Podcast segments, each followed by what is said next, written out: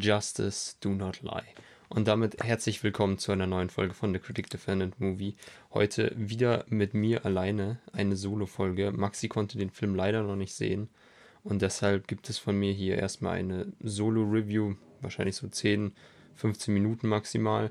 Und sobald Maxi den sehen konnte, er hat momentan Corona, deswegen ging das nicht, ähm, wird es dann hier eine große Spoiler-Besprechung wie gehabt geben. Ansonsten wie immer gilt, ihr könnt uns hören, Spotify, Apple Podcasts, iTunes, überall, wo ihr wollt. Und ansonsten sehen auf YouTube. Seht ihr jetzt heute vielleicht nicht viel, seht ihr mich in meinem Stuhl sitzen, hinter mir meine Filme, nebendran das Plakat. Und ansonsten soll es auch gleich losgehen. The Batman. Habe ich gestern Abend gesehen, mein Eindruck ist noch recht frisch. Und äh, es wird hier klar, keine Spoiler eben geben, aber eine Meinung oder vielleicht sogar zwei Meinungen, eine Fan- und eine Kritikerseite, denn ich bin nicht ganz im Reinen, warum am Ende dieser Kritik. Wenn ich den Film mit drei Worten beschreiben müsste, und das trifft dann auch gar nicht nur auf den Film zu, sondern auch auf unseren neuen Batman, Robert Pattinsons Batman, dann fallen mir die Worte hart, brachial und radikal ein. Und äh, wen das sehr viel mehr interessiert, warum genau, der ähm, sollte sich dann unsere Spoiler-Review anschauen, sobald die draußen ist. Da werden wir sicherlich ein, vielleicht zwei Stunden drüber diskutieren, wieso, weshalb, warum, wie Maxi den Film findet, etc. Warum aber diese drei Worte, kurz und knapp gesagt, der Film ist recht hart. Und äh, das meine ich nicht einfach nur so, weil Batman Leute verkloppt, sondern ich finde auch, es ist einer der heftigsten PG-13 bzw. FSK 12 Filme, die ich je gesehen habe. Ich war mir jetzt auch nach dem Schauen gar nicht mehr sicher, was er hier in Deutschland erhalten hat.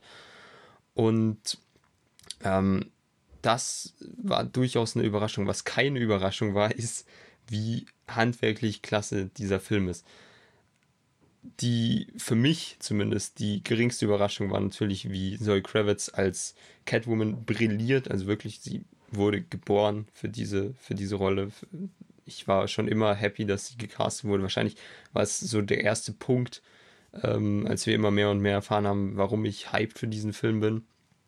Und neben ihr, sie, klasse, wie gesagt, sind auch äh, Paul Dano. Ich will nicht mehr sagen, aber mehr als nur gut auf jeden Fall. Und äh, Commissioner Gordon und ähm, der Penguin gespielt von Jeffrey Wright und Colin Farrell sind auch ähm, wie zu erwarten mehr als nur solide. Und ich bin vor allem gespannt, was wir mit den beiden noch erleben werden. Und dann stellt sich natürlich die Frage, Batman, Robert Pattinson, ich meine, ich war kein Zweifler, ich habe nie gesagt, er wird es nicht können, wie so manche andere im Internet, oh, der Twilight-Dude.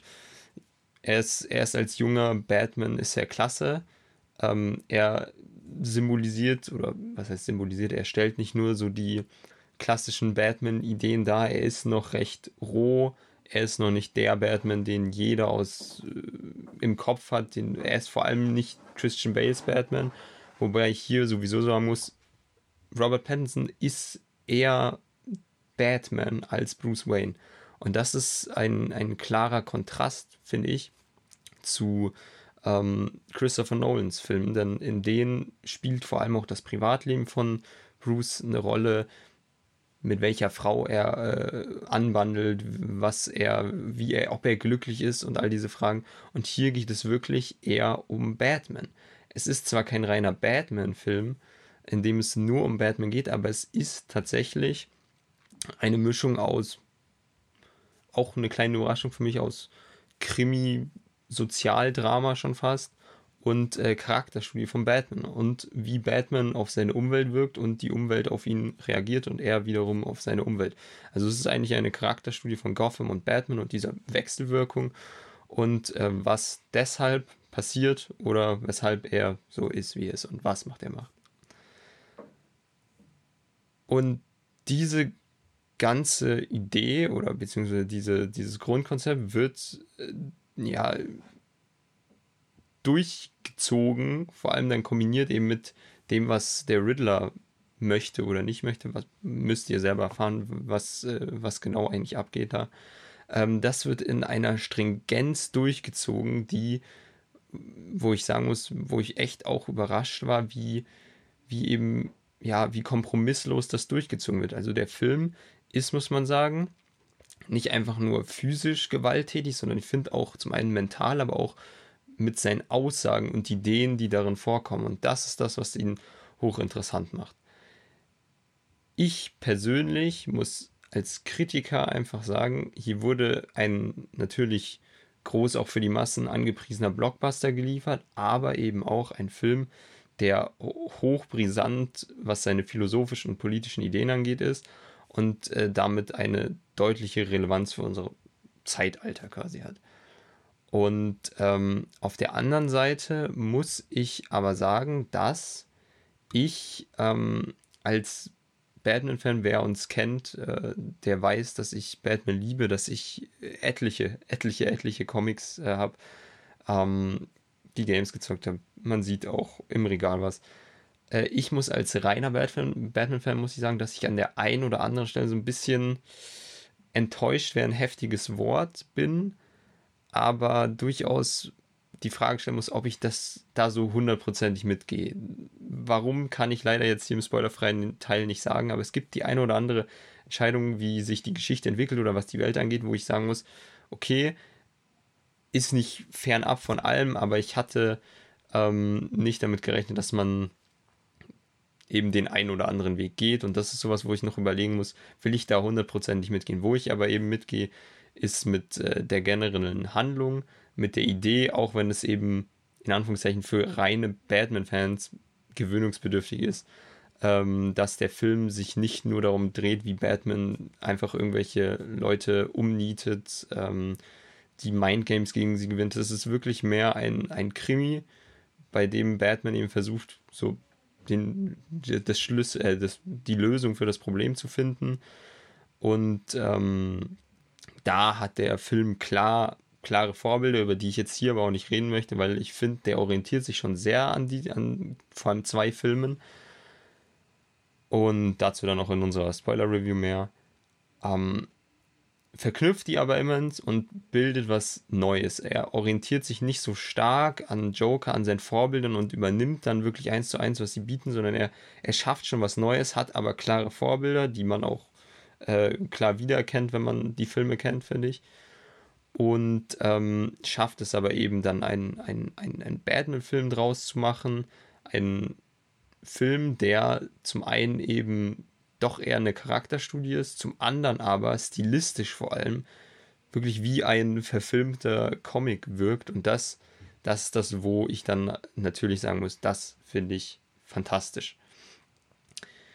Was auch fantastisch ist, ist eben ich habe es gesagt, keine Überraschung, ist eigentlich jegliche handwerkliche Sache an diesem Film. Alle Aspekte sind voll und ganz, ja, man kann fast perfekt sagen. Also die, äh, die Musik ist sehr gut. Sie ist, äh, das Theme kannten wir ja schon aus äh, Trailern oder wurde auch schon vorab dann vollkommen veröffentlicht zum Download, zum Stream etc.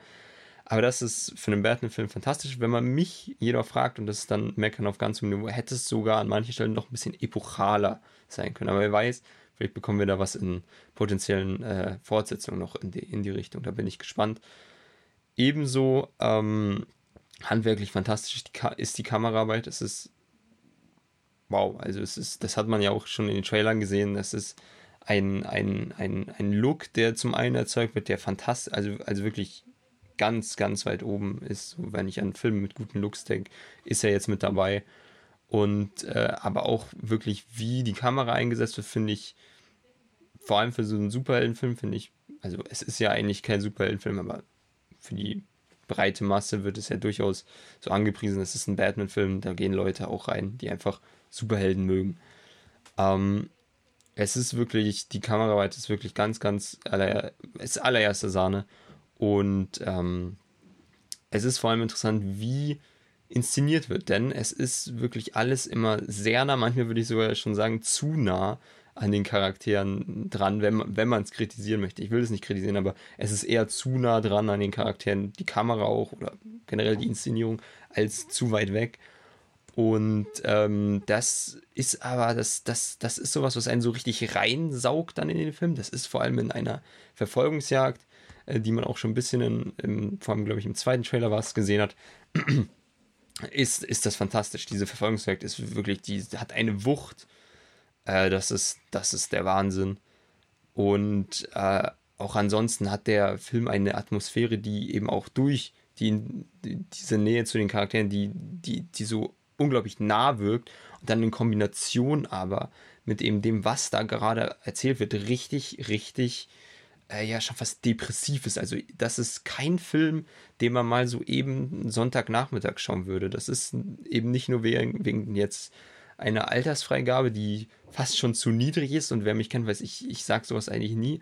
Aber der Film ist wirklich sehr, sehr schwermütig und man geht nicht, würde ich sagen, in diesen Film, wenn man einfach Spaß haben möchte. Da, da wäre dann so ein Spider-Man aus dem letzten Jahr vielleicht eher oder dann, wenn es doch brutaler sein kann, ein The Suicide Squad schon eher angebracht. Das ist wirklich ein, ein, ein hart heftiger Film, finde ich, dieser äh, The Batman.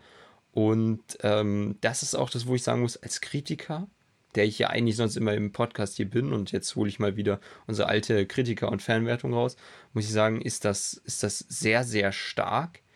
Und da gebe ich eine 9,5 von 10. Ich muss aber tatsächlich als Fan, wirklich als reiner Batman-Comic-Fan sagen, auf der einen Seite fantastische Umsetzung, auf der anderen Seite aber, das ist schon eigentlich, finde ich persönlich, bleischwer, was da erzählt wird. Deswegen so als Spaß-Fan-Faktor nur so eine 8,5 von 10. Also nur in Anführungszeichen, weil es ja dennoch ein, ein fantastisches Erlebnis ist, was man auch unbedingt, um Gottes Willen, auf der großen Leinwand erleben soll. Und äh, das war es dann eigentlich auch schon. Das, das soll es gewesen sein mit dieser kleinen ersten Review. Es wird sicherlich auf Letterbox von mir noch einen Text geben, vielleicht von Maxi dann auch, wenn er ihn gesehen hat. Und eben eine große Spoilerbesprechung mit vielleicht auch den Vorbildern werde ich dann äh, ansprechen, was ich, welche Comics ich wiedererkannte vom Stil her, von einzelnen Elementen, vielleicht einzelne Easter Eggs, Sachen, die einem so aufgefallen sind, Hintergründe etc. Was vielleicht jetzt kommen könnte und so. Aber eben nochmal kurz zum Mitschreiben quasi. Spaßfaktor eher so eine 8, 8,5 von 10, aber als, als ja, epochale Erzählung denn mit seinen drei Stunden ist das auch wirklich eher ein, eine Art Epos, ein Krimi-Epos. Ähm, 9,5 von 10. Und damit einen schönen Tag euch.